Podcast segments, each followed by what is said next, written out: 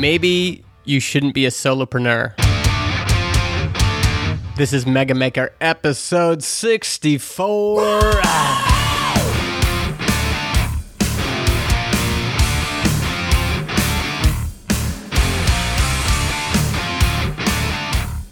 All of you podcast listeners have spoken.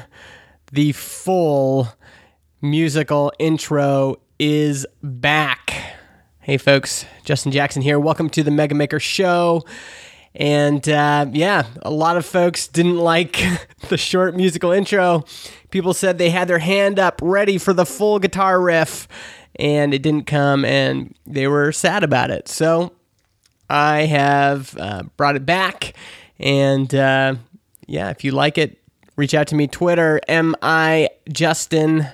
I'm also on Instagram, mijustin. I'm mijustin lots of places. Few announcements. I'm going to be in Chicago for Laracon. When is that? July 24th. And after Laracon, I'm going to be meeting up with Jon Buda. We're going to be doing the final push to launch Transistor.fm. If you want to hear more about that, look for the Build Your SaaS podcast in your podcast player. I've also included it in the show notes, which you can get at podcast.megamaker.co/64. All right. I want to talk about something I posted on my blog a while back. And it kind of starts with this story. I was born in Edmonton, and every once in a while, I go back for a visit. And when I'm in town, I usually go for coffee with my buddy Tim. He's about my age, and he's just incredible at sales. Over the years, he's pushed himself to build relationships with really big brands, including well-known retailers that are doing billions of dollars in revenue. He thinks big, and that's what I like about him.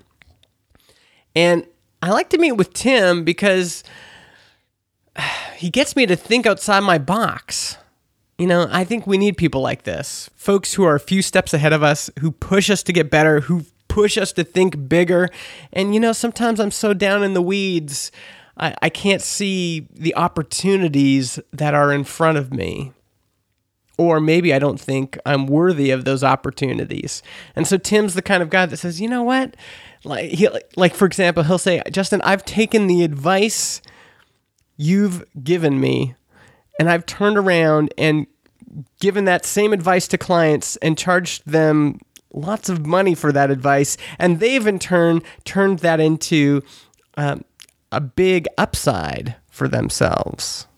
You know, one of the disadvantages of serving smaller customers is, let's say you serve a freelancer who's making $100,000 a year, and you're able to increase their revenue by 5%. Well, that's $105,000. That's $5,000 increase. That's pretty good. But if they are doing, you know, $1 billion in revenue, that same advice, if it works in that context, and sometimes it does, means a lot more money. 5% on $1 billion is a lot more than 5% on 100,000. So here's my situation. I've been running this little solopreneur business for 2 years, and I'm doing everything. Whenever I come up with an idea, I design the website. I write the content. If there's programming to be done, I'll try to do it myself. And as I'm meeting with Tim, he says, "Why are you doing all that work yourself?" And I said, "Well, I'm a solopreneur. We do it all. That's our mantra." And Tim kind of looks at me and goes, "Well, I don't know. In my business, I've learned it's best if I'm not doing everything." He says, "I'm good at coming up with the vision, but the only way for me to grow this business is to partner with or hire people who can help me do the work." And, you know, it just made me think about this solopreneur mantle that a lot of us have put on ourselves. You know, we want to be solopreneurs. We want to do it all ourselves. We want to live life on our own terms. But like a lot of ideologies, sometimes that's not the healthiest thing to be kind of to strictly adhere to this idea we have in our head of how our business should look. Trying to do it all myself is one of my weaknesses. And I'm realizing that by forcing myself to be a solopreneur, I've been slowing myself down. How many successful businesses were genuinely built by solo founders? Walt needed Roy to build Disney. Jason Fried partnered with DHH to build Basecamp. Macklemore collaborated with Ryan Lewis to produce his breakthrough album, The Heist. Greatness, I think... it's not always a solo endeavor. In fact, maybe it's seldom a solo endeavor. And maybe you and I shouldn't be doing so much alone. In January, I co-founded Transistor.fm with my buddy, Jon Buda. And, you know, Jon is a talented full-stack web developer. He can do the back-end stuff. He's pretty good at web design, too. And what surprised me, since John and I teamed up, is how fast we can move together. And in some ways, it feels like I have a superpower because I'm not doing all the work myself. I'm especially not doing the stuff I'm not good at myself. I'm not a good programmer. And if I had to build Transistor on my own, it would take me forever. But now John can focus on his strengths and I can focus on mine.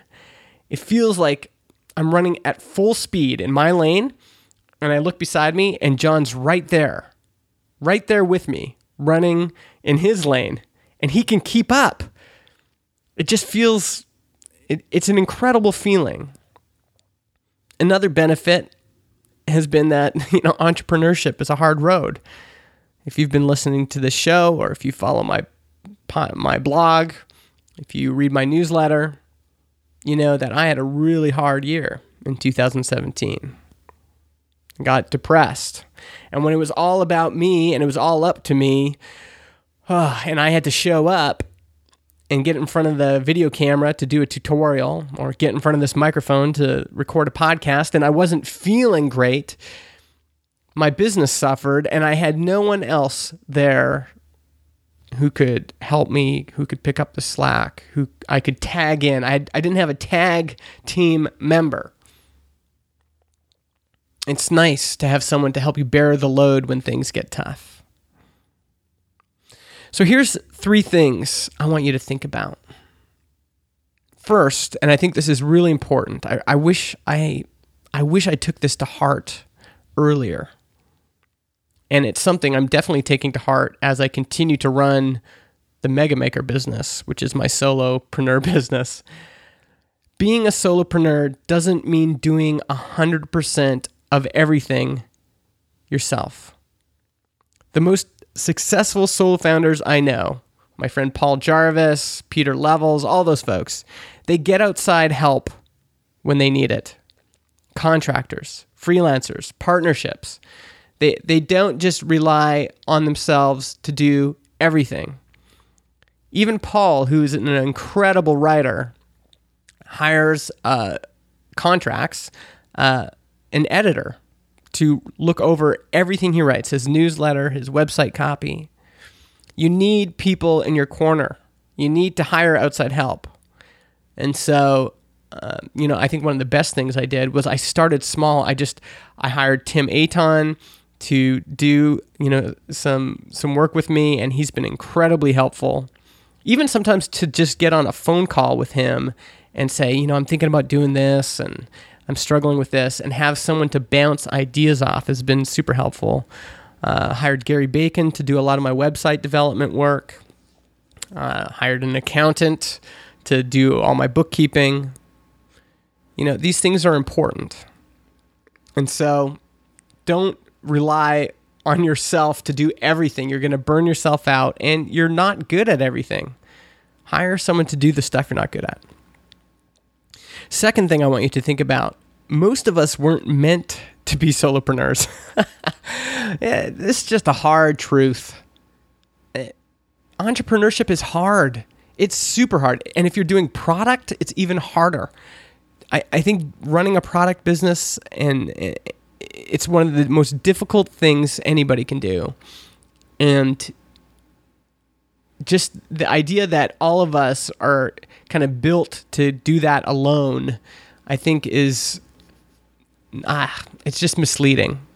So yeah, you can have a great solopreneur business, but find the right partners, whether they are actual, you know, business partners that you have a signed partnership agreement with, or whether they're contractors or, you know, folks you hire occasionally.